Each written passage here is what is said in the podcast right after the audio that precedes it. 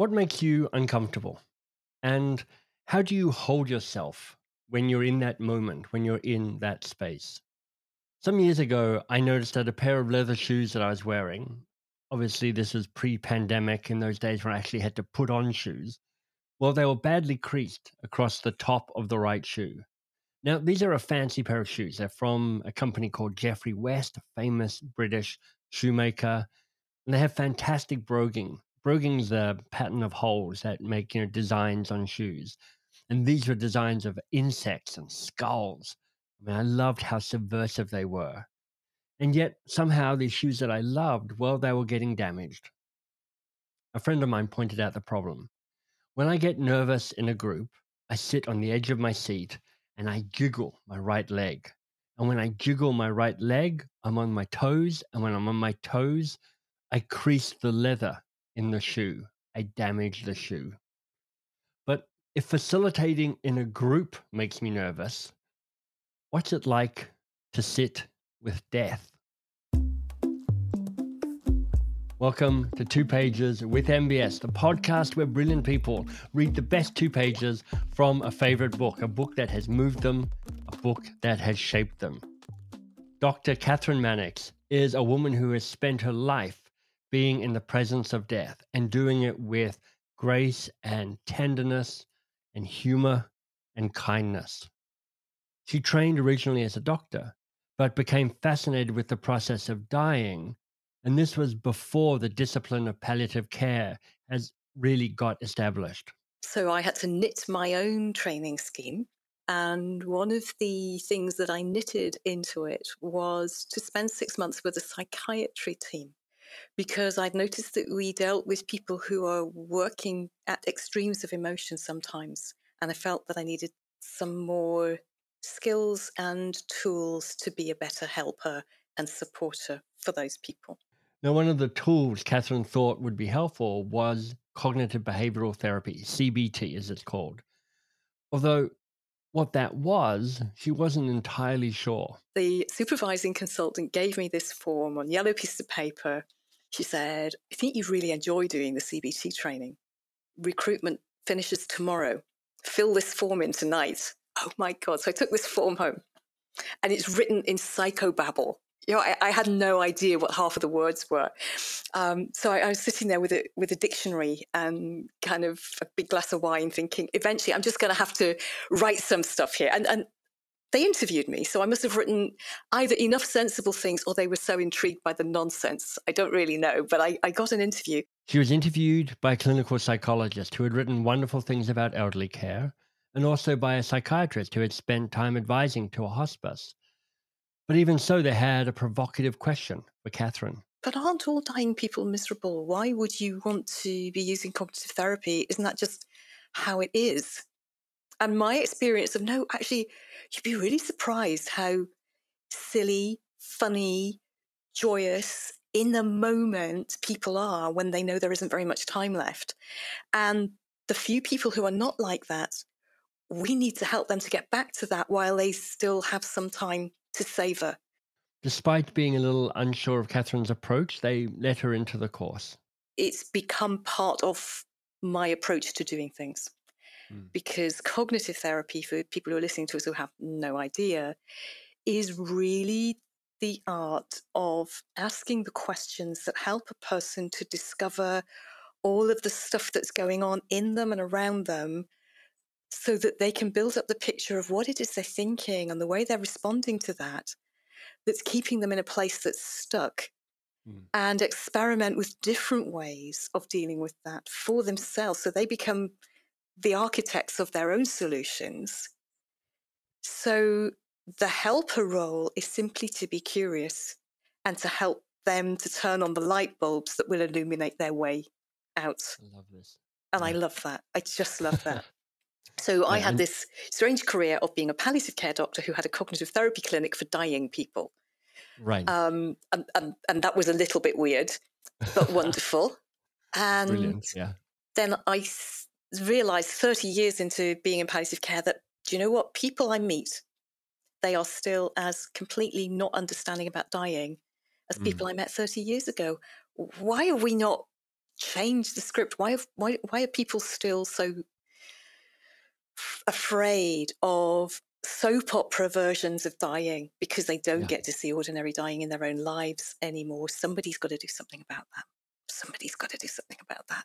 And I kind of walked around for a while thinking somebody's got to do something about that. And it gradually dawned on me I am that person. Do you know what? I could be that person. And I wasn't thrilled. Yeah. Yeah, I, I wasn't thrilled by that thought. But once that seed was sown, it did what seeds do. do you know, it was irresistible. And I took early retirement to make space to see what would happen. And things happened. And I think that's why we're here. It is why one of the reasons we're here. I love the that call to adventure, which is like the first time you hear it, you resist it until you yeah, finally yeah. have to you have to answer like, "Hey, okay, I'll cross the threshold." Um, Kathryn, I, feel, I, you know the the work I do is teaching people to stay curious a little bit longer and training that in organizations. So I expect we're going to be agreeing vigorously with each other throughout this conversation. But uh, let me ask you this: it's it's from the outside, it can be a, an odd choice to end up in palliative care. I'm, I'm wondering when was the first time you you met death? That's an interesting question, and I, now I'm asking myself that same question. I grew up in a house where both of my parents had lost a parent at a mm. young age. And so we spoke about grandparents who we'd never met, and we understood that dying happened. And both of my parents also had had a sibling who had died in childhood. Ah. So I understood from as long as I can remember that people die. Yeah. But I don't remember being acquainted with a person who became a dead person until quite late on in my life, which is quite fortunate. The lady across the road died when I was very little. And I was quite fascinated by the idea that she wasn't across right. the road anymore and where might she be? Yeah. But that was all kind of tiny tot existential stuff. But the more practical stuff of the process of dying, being sick or being injured or mm. whatever that is about, I think that probably only started to be something that I thought about whilst I was at medical school, where I had a bit of a crisis a couple of years in the first couple of years of medical school were largely the science, the knowledge, yeah. before you go out onto the wards and have to apply it. And uh, we used to be allowed once a week out onto a, a, a medical ward to meet actual patients and learn how to talk to them and right. learn how to use the list the completely non-curious list. So I didn't like that from the very beginning. Here's the things you have to find out. And none of them were about who this person is. Right. They were all about what's wrong with this person.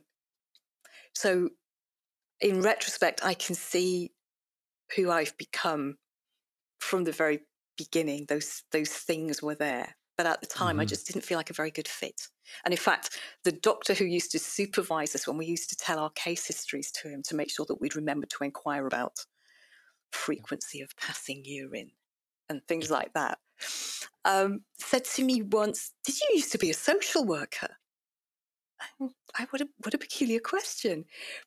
But the question was because I was telling him about the person and their life mm. circumstances and the people who mattered to them and how worried they were about their family while they were stuck in the hospital. Because they seemed to me to be the really important things. Yeah, okay, mm. we've got to mm. get to the diagnosis and treat the person and get them home. But we need to bear in mind that part of their suffering is that they're displaced from their place and their roles. And that's really important too. Um, and then when we were allowed properly onto the wards, here I am, my white coat freshly pressed. Yeah. I discovered that actually doctors don't have the relationship with patients that I've come to medical school to have. Nurses do. Mm. Oh my God, I made the wrong choice. And the nurses on that ward were absolutely superb. They say I had mm. several very, very wobbly weeks, long, tearful phone calls home. And the nurses scooped me up and said, No, you, you don't need to change and retrain and right. be a nurse. You can be the sort of doctor that we wish we had. exactly. Yeah, you can be part of a team where we've got some overlapping skills and knowledge, and then there's nursing sk- skills and knowledge that you don't have, and there's medical skills and knowledge that we don't have. But this patient who you clocked really early on, who you got to know really well, who's now dying, and there are no medical jobs in that room, so the medical students aren't going in. Do you want to come in? We're going to just help him to freshen up before his family come for a visit. Do you want to just come and, you know, help with the bathing or and, and they just brought me in. And what nice. they taught me was the the most important skill, I think, at the bedside of dying people, which is not what to do, it's how mm. to be. Right. And after that, the gears were set in place that that's the kind of doctor I was always going to become. So, although I started off with a career plan to go into cancer medicine, in cancer medicine, I discovered that finding the cure for cancer was exciting to some people, but the patients who were not going to get better were just so much more interesting. Mm-hmm. And so I did a kind of sideways turn at that point and went to work in a hospice instead. And it was the best decision I ever made. That's beautiful. Kathryn, I imagine that one of the reasons that doctors, many doctors, don't have that type of relationship that you're talking about is because of training. They're like, here's the list, and you're looking, you're actually look, you're objectifying the body so that you can diagnose the body. Um, but I, I would guess that in part it's also self protection, which is like if you don't harden your heart a little bit, it could become quite overwhelming to be in contact with people who are sad and angry and confused and worried and uh, uh, uncertain. How do you hold an open heart? You know, when you talk about how to be with patients, and I read what you talk about, so much of it is about just being open hearted in the presence of, of people. How do you hold an open heart and not become overwhelmed by that? I'm not sure I know the answer to that. I mm. suspect that maybe it's not a thing that we do, it's an attitude that we have. Mm. And medicine is such a broad church that people will differentiate towards the things that they find most fulfilling and least damaging to them. And you know, even at medical school, you can you can spot within the first term the people who are going to do psychiatry. You know, they they are so interesting and they're so different from everybody else. Um, and the orthopedic surgeons, you know, they're engineers from day one, right. and uh, it's not a surprise that that's where they end up. So I guess we just kind of meander through and we work out where the satisfaction is. And I had thought that cancer was going to be where the satisfaction was. Yeah. And it turns out that working alongside people where the worst thing that can possibly happen is happening, but it doesn't have to be as bad as they thought it was going to be, mm-hmm. is a mm-hmm. place that I can be. And I don't think it's any virtue on my part. It just that's just the way it is. That's just the way that I'm wired. And mm-hmm. that's it it has been painful. And there have been times when yeah. I've just come home and cried. But but not all that many because there's a payoff. There is immense sorrow, and watching families saying goodbye and watching individual people say their farewells, that that's really poignant. but yeah. there's a little bit of me that understands that that's not my pain. Right. That's that's their pain, and my pain is not going to help their pain. So actually, maybe there's something more useful that I can provide, which is calm and mm. face and thinking time and those sorts of things. And I've grown from a person who was, used to want to be helpful. I was a helper. Yeah. Um, and I managed to overcome my inner compulsive helper. um, and I've heard you speak about that so beautifully. Oh, thank you. Um, you know, I, I, I laughed my way through it because that's that's what brings us all into healthcare. We want to help. Yeah, of course. And then and then you have to to find the the place the fulcrum where there's a balance between the necessary helping because the person can't you know they can't take their own appendix out right and and then the the necessary facilitating which mm. is they have to learn to be the person who has this particular health issue that they now have or that they're recovering from. And, and you can't do that for them. So I think I just find palliative care really satisfying because yeah. There are things we can do that make a difference, and the difference really matters at that part in somebody's life. If you meet somebody who's in pain and they think they're going to live the rest of their foreshortened life limited by pain, and you help them to have less pain or even no pain, that's a fantastic payoff. You haven't saved their mm-hmm. life, but you've you've facilitated their living. Yeah. Kathryn, what book have you chosen to read from? I have chosen possibly the shortest book I've ever read. But in my defense, this book is by Oliver Sacks, who has also written some of the longest and most complicated books that I have right. ever read.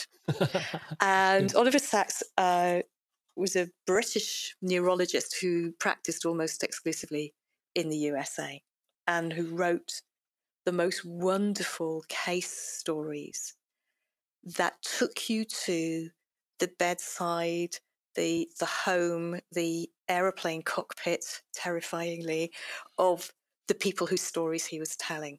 And mm. I've admired his ability to describe really complicated neurological medicine in an absolutely compelling story oh, for the longest time, I can't remember. The first of his books I read was right. The Man Who Mistook His Wife for a Hat.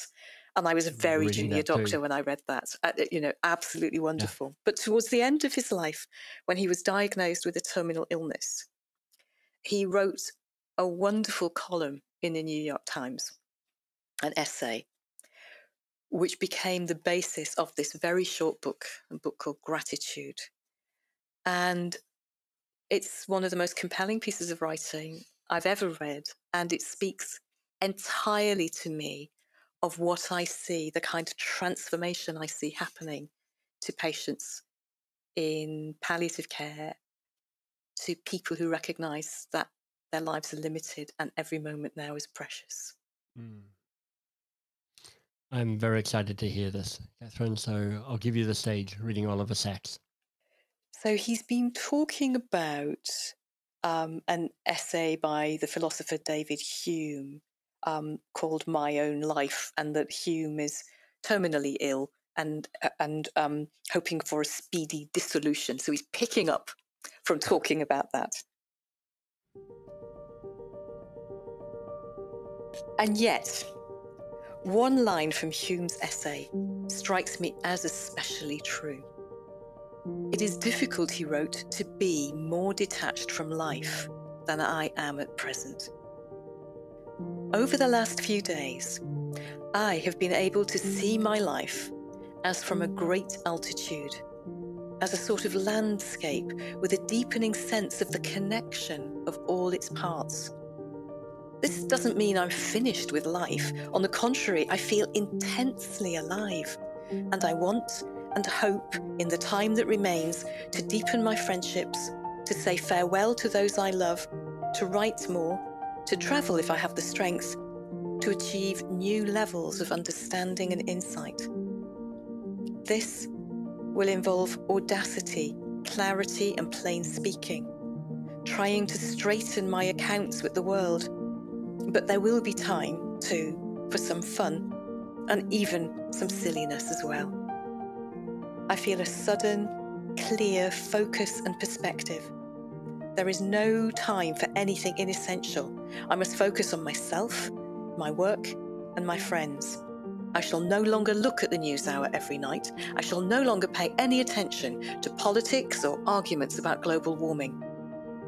This is not indifference, but detachment. I still care deeply about the Middle East, about global warming, about growing inequality. But these are no longer my business.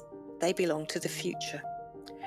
I rejoice when I meet gifted young people, even the one who biopsied and diagnosed my metastases.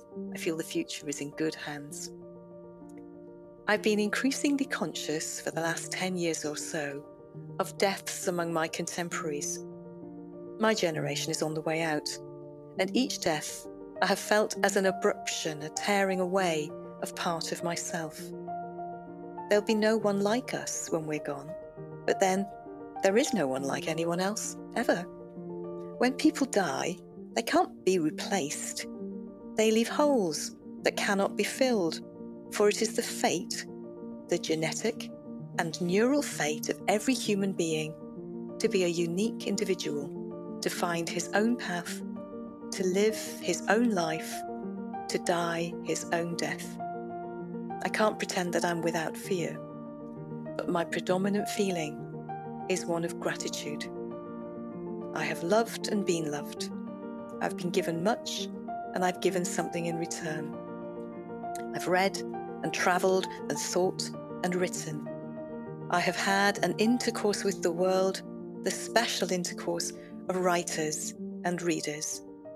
Above all, I've been a sentient being, a thinking animal on this beautiful planet, and that in itself has been an enormous privilege and adventure. Oh, that's fantastic. Thank you. Just wow. And thank you for reading it so beautifully as well. What what's the what's the deep truth in this for you, Kathryn?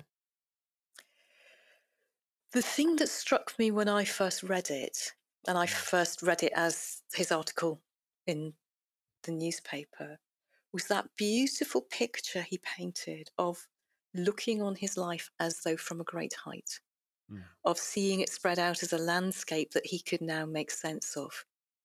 Because I think we all do that as we move forward through life. It's kind of, it's utter Brownian motion, isn't it? It's just kind of wandering and following leads and trying things out, being curious, and some things work and some things don't, and some things are disasters. And then a few years after that disaster, something happens where if it hadn't been for that disaster, you wouldn't know how to deal with this thing now. And suddenly you think, oh, right. that disaster was really helpful.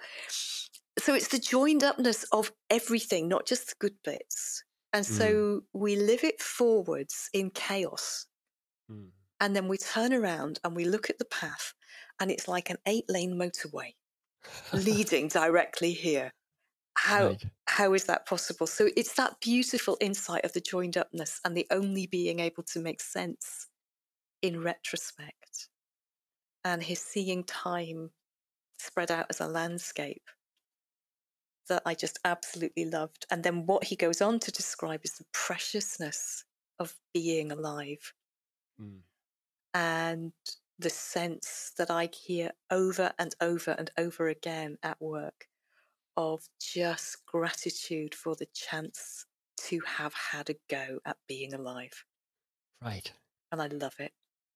Do you have any thoughts on how to keep that delight and gratitude at being alive present without having to be faced by death? because it'd be like because you know faced by death I, I, you know the moments of clarity i understand that but for lots of people listening they're like i don't want to rush to death just so i feel good about being alive. How do you how do you stay present to the kind of the miracle of being a sentient being? It's it's a great question isn't it? And i think it's a question that we have moments of clarity right through life don't we? Something brings mm. us up and we just go oh how have I never seen this before the first time? Probably the second and third time as well because we've forgotten that we've seen it before. But eventually, something happens. We say, "Oh, I've forgotten again," and I yeah. I meant to remember.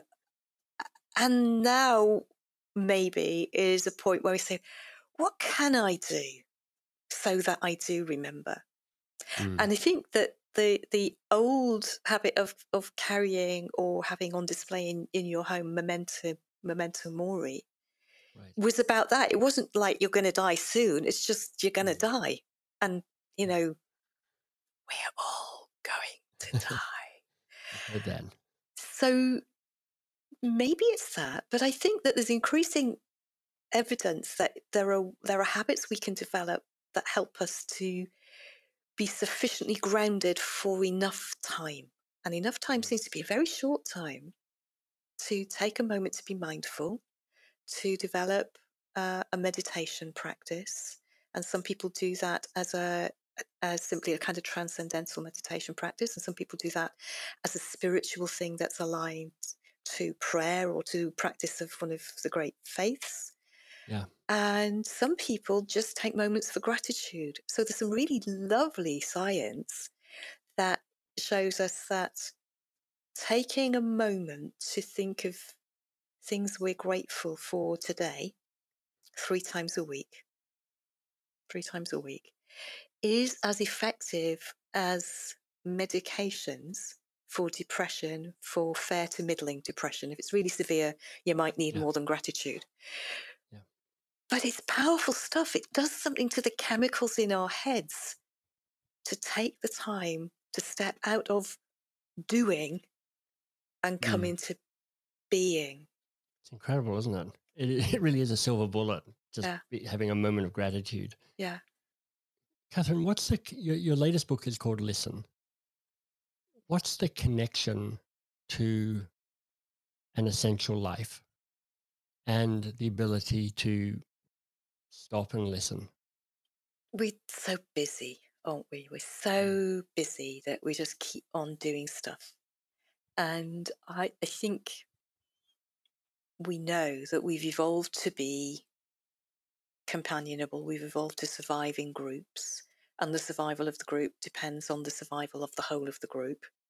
So we're also evolved to fix things for each other because that's what helps us to survive.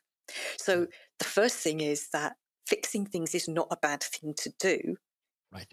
It's just that actually, when you're the person who's having something fixed for you, it's so bloody irritating. when actually what true. you wanted was somebody to come along and say, I think you can probably sort this out. Yeah. Do you need any of my tools? Um, do you need any of my kit? Uh, do you need a second pair of hands? Um, yeah. Do you need a supporter? How are you planning to do that? What can I do that helps you to sort it out? Mm. Instead of, well, you know what you need to do, don't you? you just stand there and hold this and I'll do that. So we're so busy fixing in all of our lives that we do it also when it's not a physical thing to fix, but an mm-hmm. emotional mm-hmm. thing to fix. Mm-hmm. And the thing I think that perhaps helps us the most when we're in an emotional hole is just having a companion there who says, Yeah, God, this is horrible. I'm really sorry this is happening to you. Mm. Um, here I am. I got nothing, but I'm here. oh, I love that. I got nothing because you got it's like your your presence is everything, and seeing yourself as I've got nothing is such a helpful place to be. Because actually, when there are two people in the room, there's a conversation possible. Mm. Um, and depending on the people, most of the people I know, if there are two people in the room, there are at least four opinions in the room, aren't there? Because on the one hand, this, and on the other hand, that. So you can play with ideas and bounce them around. Yeah. And to do that, you've got to value each other's ideas. And to do that, you've got to listen to each other's ideas. And mm. you've got to not think that you know better. You've got to be pretty convinced that actually, between us, we probably can either work out what to do or we can work out that there isn't something to do so we can work out how to tolerate not doing something. Yeah. So it's all about listening, it turns out. And in the rush to fix, and again, you've you've written delightfully about this, this kind of rush to make it better, to have the idea, to damp down all of the terrible emotions because actually we can make it better. We we fix the thing but we haven't solved the dilemma. We haven't mm. enabled the person to benefit from the experience. And even we damage people sometimes by taking it away, fixing it, giving it back, and leaving them just feeling, I don't know, done to instead of worked yeah. with. So often, what we end up fixing is just our own discomfort with what's going on rather than something else. Kathryn, one of the phrases in the, the book Listen is a, a tender conversation. I thought that was a lovely turn of phrase. What, what else, if anything else, other than listening, does a tender conversation require? I started using the word tender conversations when I was still at work. Um, and I used them initially as a kind of deliberate provocation to people who were going in to have a conversation with a sick person um, to break unwelcome news or explain that things were getting more difficult or, or whatever it was. And they would call them difficult conversations or challenging conversations. And I think if you call it difficult, that's the way to make it difficult. Yeah, it will be. um, and I could see them getting themselves ready to go into this conversation. And they were kind mm. of psyching themselves up. They were clipping on their armor. You know, they were getting ready to go in and make sure that this person understood that it wasn't anybody's fault that they were more sick. It was kind of defensive and mm. um, guarded. And they were taking the difficulty in with them. Yeah. And I said to this particular colleague, surgical colleague, if you didn't call it a difficult conversation, if you thought about it as a tender conversation, because I know how long you've been looking after this person. I know that you spent nearly 18 hours on your feet in an operating theatre doing an operation you hoped would save this person from this moment several years ago. And now they've got their metastatic disease. I know that it's breaking the hearts of this whole team. Mm. Why don't you stop pretending that your heart isn't breaking yeah. and go in and just take your tenderness because they've trusted you. You did your best. They, you haven't let them down. It was always on the cards that this disease might come back. And you might not be quite as gutted as the patient and the patient's wife, but you might be the third most gutted person about this news. You had a personal investment in it. How would it feel if you went in to do it with tenderness instead of feeling it was difficult. And I have to say, this person looked at me as though I was completely crazy. but it changed the temperature mm. of the way they went into that room. And they had the grace to come back to me afterwards and say, Do you know what? That was really, really weird. But I think it's the first time I've actually been tearful with a patient. Yeah. And it helped welcome to my leaky world. so I think if we take our armor off, it's yeah. that thing almost like when you we, we hear fantastic stories of um, people who have been in warring tribes all around the world, where when they go into negotiation, they put their shields down.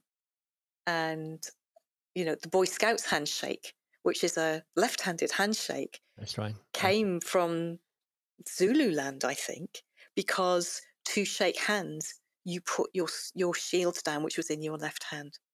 Right. And it was an act of trust, it was an act of faith, it was an act of mutual vulnerability because we're both still holding enormous spears, but neither of us is, is holding a shield. Yeah.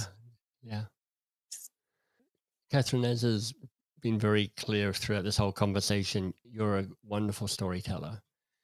What role do stories have in conversations about things that matter? I suppose that stories are the way we understand everything, aren't they? You understand your life through your life story, and the mm. people who are dear to you you know enough about their life stories to to make sense of them. And I've I've always used stories to help people to understand things. Um, my brothers and sisters. I'm from a family of storytellers. My parents told us stories. I was quite a big girl when I realised there was an actual book called The Wind in the Willows because our dad just told us all the adventures of Ratty and Moley, and he probably made a few up as well. Um, so that idea of uh, you know when my kids were little, sometimes we had stories there were there were two characters I invented who were opposite gender to each of the children, who got into trouble and had adventures, and very often, strangely, there was something a little bit similar to a thing they were struggling with right then. Yeah. Um, and and they would help me to construct the story of how this person should manage that difficulty.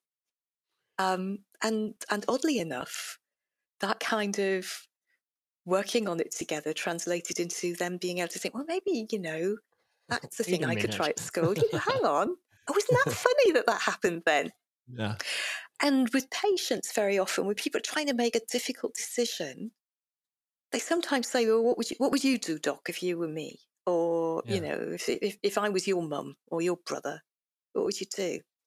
And that's that's such a hard thing to answer, and I don't answer it that way. What what yeah. I will say is, you know, I if if you were my brother, I'd tell you this story about people like him, who are people like you. Yeah. So I've seen some people like you do it this way, and I've seen other people do it that way. Mm. And each of those, there's kind of costs and benefits yeah. and the costs and benefits meant different things to those different people. So I've always used stories to help people to think through things because it's a way of introducing ideas without giving advice, mm. without fixing, without saying, actually, I think this is what you should do. And in the doctor patient relationship, doesn't matter how hard you try, there's a power imbalance there. That's right. And you know, it's um, it, it's really hard. It doesn't matter how much you try to put the power imbalance down as the doctor. And my, my secret weapon for doing that has been making cups of tea. Um, I go go around the country making people cups of tea and not wearing a white coat and just saying, you know, this here's right. you and me having a cup of tea, having a conversation about this tricky situation. But stories is another way mm. of being able to say, well, here, here's here's a couple of examples of the ways people have dealt with it. What do you what do you make of that? If mm. you were in that situation, what would you thought were the pros and cons of that person dealing with it that way? And somehow by thinking about another person rather than me, you can play with ideas that you wouldn't possibly contemplate playing with for you. So it's just a way of playing with ideas, I think. Yeah. There's a an experience I imagine as you have those conversations, part of what I would notice if it was me, I'd be noticing one part of me wanting to run away and get out of the tender conversation because it's a act of you know tearfulness or being vulnerable or whatever it might be. So I I you know I notice it myself. I'm just like oh, one part of me that is looking for an exit to this and wrapping it up and making a joke or whatever. Um, but I imagine there's also times where you notice the other person is trying to escape the conversation as well. Um, escape might not be exactly the right word, but um, it feels like they're not quite walking with you as the way you yeah. imagined. Um, have you learned anything about how to help pe- other people stay in these tender conversations with you? That's such a great question. One of the things when you're working with people who are seriously ill is that they have a kind of very limited energy span. Mm. So, one of the pieces of advice that I give all of the time to people who are new into medicine or nursing, or to families when they want to go away and have really important conversations about the way they want things to work out, is to just keep an eye on the energy levels and not to think that the conversation is an event it's mm. a process. And so, something that I will do all the way through is say, Are you still okay for us to keep talking about this? Or do we need to park it there and pick it up again another time?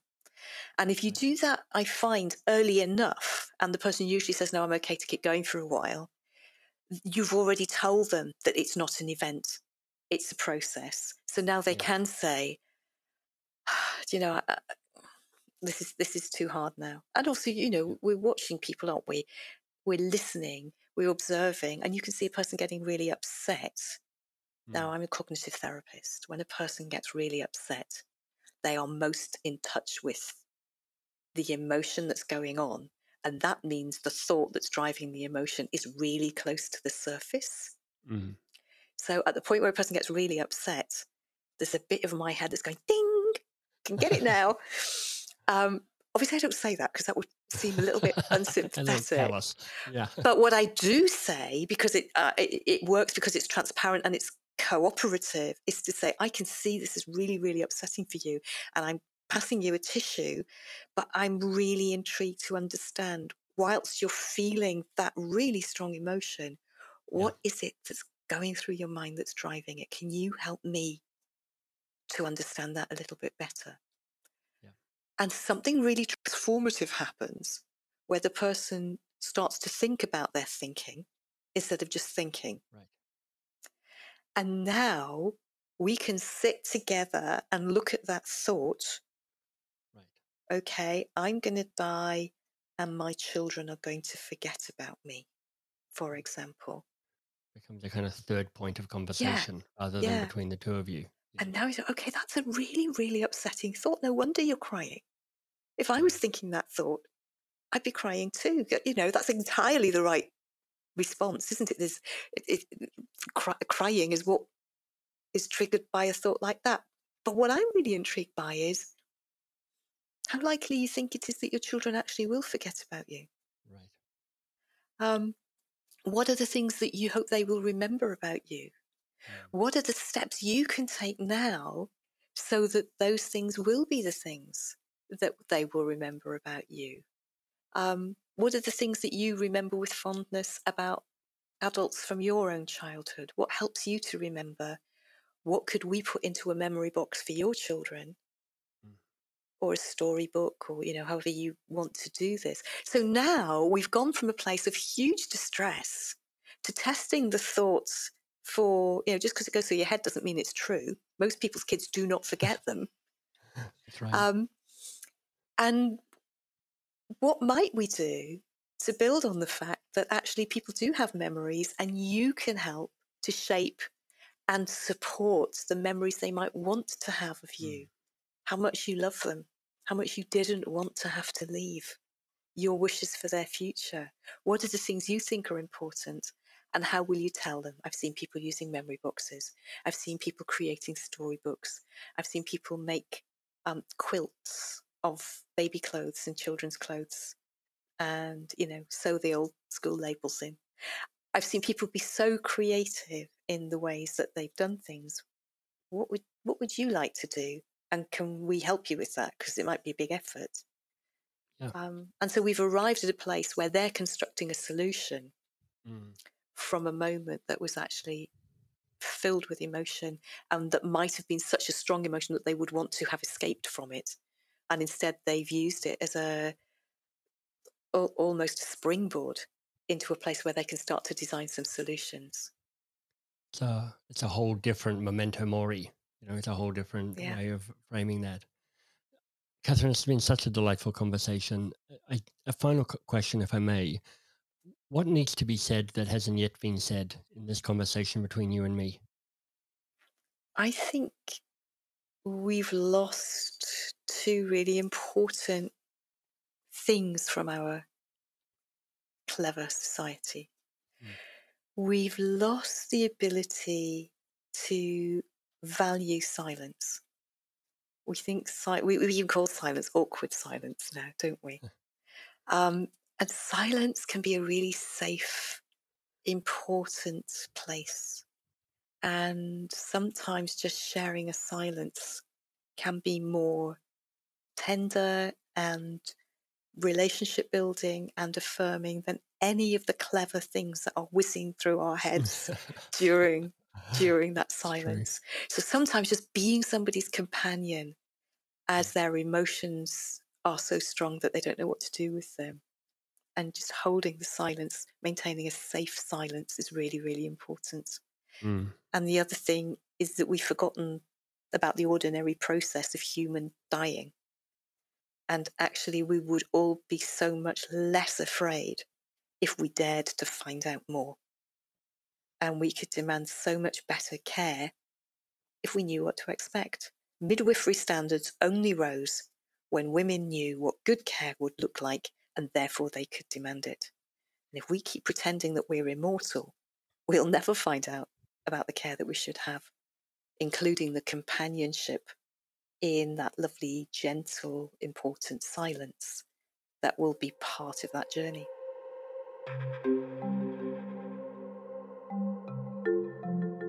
I was very inspired by this conversation, and not just because Kathryn is so obviously a brilliant storyteller, I've actually started to research here in Toronto where I might best volunteer in palliative care. So I could be of service in that world, and for me to keep learning how to stay present and offer grace and spaciousness in difficult times. Here's one of the moments I smiled in the conversation. It was when Kathryn said, So it's the joined upness of everything, and not just the good bits. And so we live it forwards in chaos, and then we turn around and we look at the path, and it's like an eight lane motorway leading directly here. How is that possible? Hearing that reminds me why one of the tools that I use to shape my life is my best guess when I'm wondering what my next step forward should be, looking forward into the, the chaos and the ambiguity, the best I can do is take my best guess. Now, I work hard at getting better at better guessing, knowing who I am, knowing what difference I want to make in the world, knowing what things might be thrilling and important and daunting for me. That's a not subtle shout out to my new book, How to Begin. Well, all of those are ways that I refine and get better at taking my best guess. But that's the secret to moving forward. You take your best guess, you take the leap. I love this conversation. I've got a couple of other people I might recommend if you want to supplement what you've just learned with Kathryn. Stephen Jenkinson, another man who deals in death. He worked in the death trade, as he called it, for many years. That conversation is called How to Hold Gifts of Responsibility and Grief. And then a conversation with Muriel Wilkins. That's called How to Hold a Flower. And it's really interesting that for both of those interviews, I used the word hold, how to hold, how to hold. Just like in Kathryn, it's like how to hold space for death. Really powerful stuff. If you want more of Kathryn, and I could first of all highly recommend her book With the End in Mind, and her new book is called Listen. But the website is withtheendinmind.co.uk and you'll find her on Twitter and Instagram at Dr. Kathryn Mannix. And that's Kathryn with a K, so D R K A T H R Y N M A N N I X. She has excellent name if you're a Scrabble player. Thank you for listening to Two Pages. Thank you for being supportive. Thank you for spreading the word. Thank you for giving reviews. Thank you for all you do. Thank you for loving books. and uh, you're awesome and you're doing great.